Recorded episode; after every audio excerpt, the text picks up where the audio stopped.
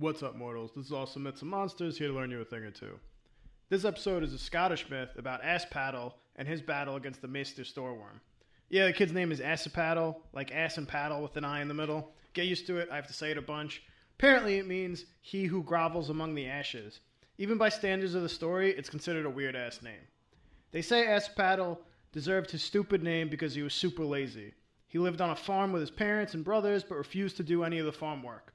So his brothers did all the farm chores while he ran around outside telling himself stories. And on particularly hot days, he would actually just lie in a pile of ash and run it through his fingers and toes and make ash angels because he's a fucking weirdo. His brothers come back from a long day of farm work and te- tease Assipattle about how useless he is. Then his mom makes him do all the little odd jobs that no one else wants to because he hasn't fucking done anything all day. So it's actually fair. One day, a rider comes riding past the farm, as riders do, bearing terrible news. A fisherman has caught sight of Mester Stoorworm, which everyone knows is the biggest, baddest, and most horrible of all the serpents. The giant beast comes is was coming straight for the mainland. He also saw it, and I quote, open up its mouth and yawn horribly, as if to show it was hungry, and that, if it were not fed, would kill every living thing upon the land. End quote. I don't know I don't think they know what yawning means because I don't yawn when I'm hungry. I yawn when I'm fucking tired.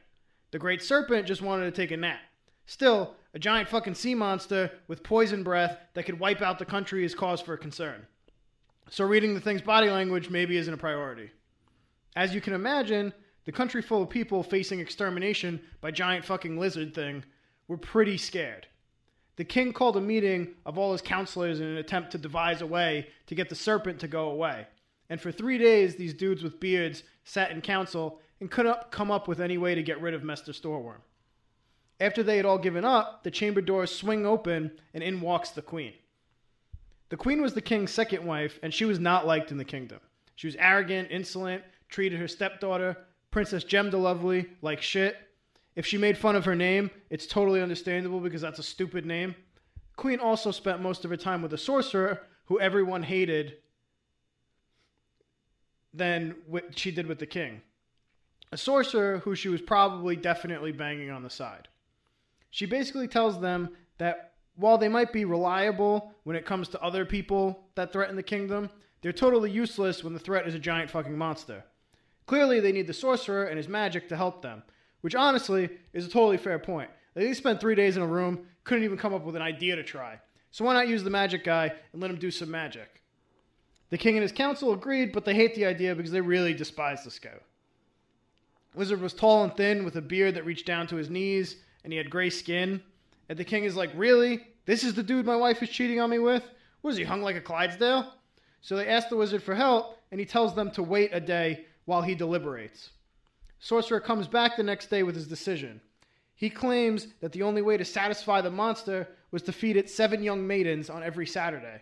And if, after three weeks, aka 20, 21 maidens later, Mester Stoorworm did not depart, then they would have to take drastic measures, as if feeding 21 girls to a horrible monster wasn't drastic. So Saturday comes, and they tie seven maidens hand and feet and lie them down on the shore. Giant serpent comes up to them and slurps them into his mouth which I don't know. If you want the giant monster to go away, maybe don't feed it. But all the people came to see the sacrifice, and everyone is sad. They're asking if there's no other way to make the monster go away, but no one has any other plans. Then one voice rises above the rest of the crowd. Doesn't anyone have the balls to fight that monster? I'll do it. My balls are huge. I'm not afraid of no worm. It was Assipattle who called out. Everyone around him thought he was crazy, that the terrible sight of seeing seven maidens eaten had driven him to his wits' end. They went to comfort him, but his brother came up and just slapped him upside the head. The brother says, All right, you'll fight the serpent, who can't even do farm work because those things are related. Come back to the farm and lay in your ashes, asshole. And then he pulls his younger brother away. Two more weeks pass, and 14 more maidens are offered to the serpent, and still the monster hung out by the shore with no signs of leaving. You know, because it was getting regularly fed like a fucking pet. Why would it leave while it's being offered delicious maidens with zero effort? So the king and his council summon the sorcerer again to hear what his other plan was. And knowing that the queen hated Princess Gem the Lovely and her incredibly stupid name, he suggests that they now feed the princess to the serpent. You know, because the maidens didn't work, so let's up our sacrifice game with a princess. Now the king was fair, and he didn't feel it was right that he should ask other fathers to part from their daughters for the good of the kingdom when he wouldn't be willing to do the same. So he decides he has to sacrifice his beloved daughter. Crazy to me how he thinks this might work when 21 other girls did not work. But the decision is made, and the king declares that his daughter will be the next sacrifice. One of the king's knights steps forward and makes a suggestion. He thinks that if the beast still doesn't leave after feeding Princess Gem Lovely to it, that the next move should be to feed the sorcerer to it. And everyone loves this idea so much that they cheer, except for the sorcerer, who is shitting himself because he's been pulling ideas out of his ass this whole time. The king allows himself three weeks before offering his daughter to the serpent, which seems an arbitrary amount of time. He sends ambassadors all over the kingdom looking for a champion who would be brave enough to face Mester Stoorworm. And if any champion was successful, then they would get the princess as a, as a wife, inherit the kingdom, and get the king's sacred and awesome sword, Sicker Snapper. A bunch of young men throughout the country thought these were some pretty great prizes to be won just for slaying some mere sea monster. You know, the same meager sea monster that threatened death and desolation to their entire country. Easy peasy lemon squeezy, right? 36 men arrived at the king's palace hoping to gain the prizes. The king sent them out to the giant serpent that they were meant to slay. Twelve shit themselves immediately and went home sick.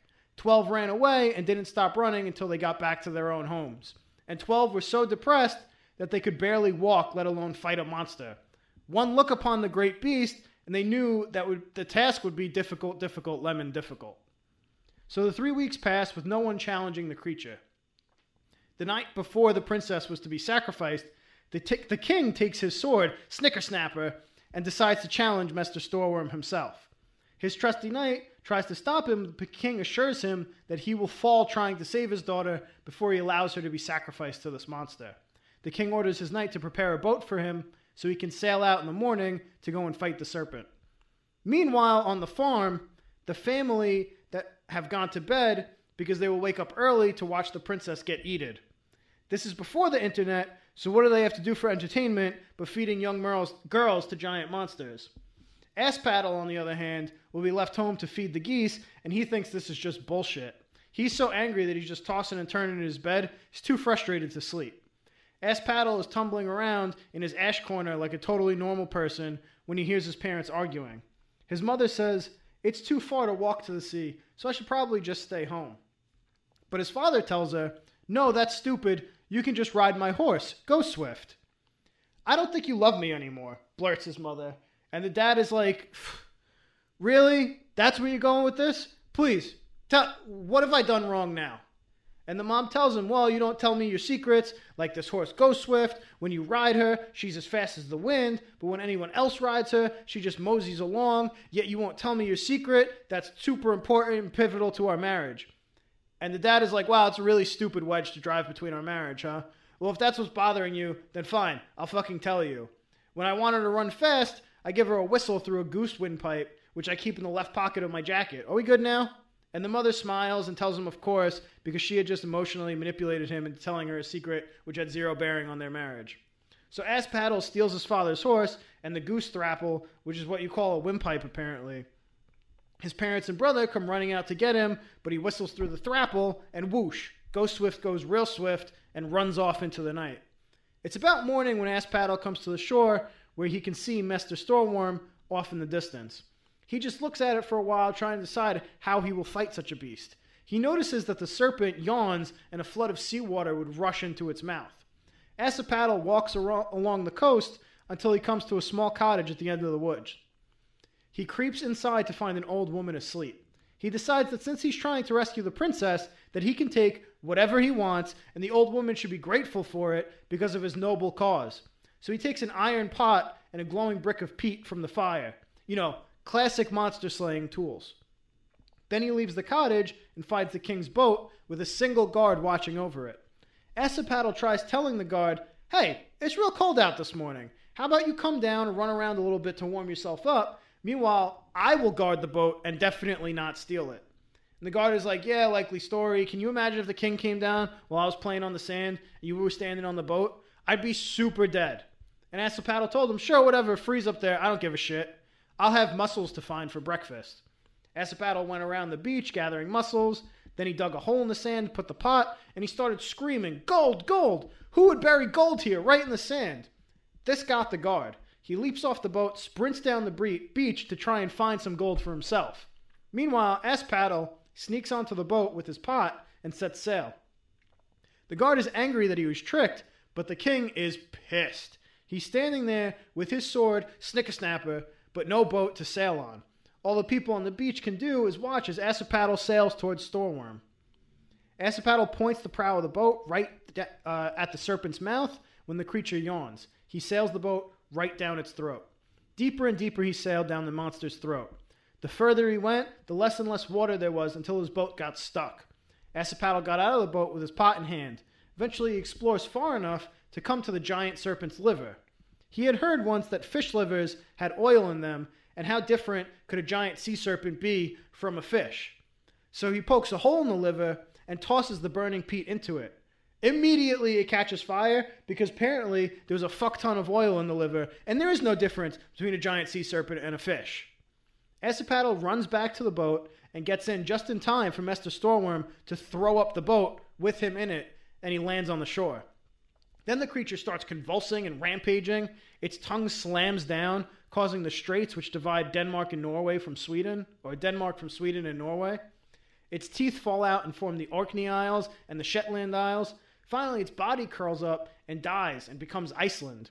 And the fire inside still burns to this day, which is why Iceland has volcanoes and can use geothermal energy, which is super neat.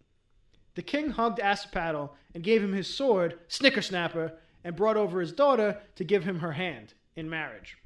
Everyone was happy and celebrated the boy's victory over Master Stoorworm. They all return to the castle when a maid runs out with the news with news for the princess. The princess then shares this news with the king. Apparently, the queen was so happy to be rid of her stepdaughter and her stupid name that she's been loudly banging the sorcerer all morning.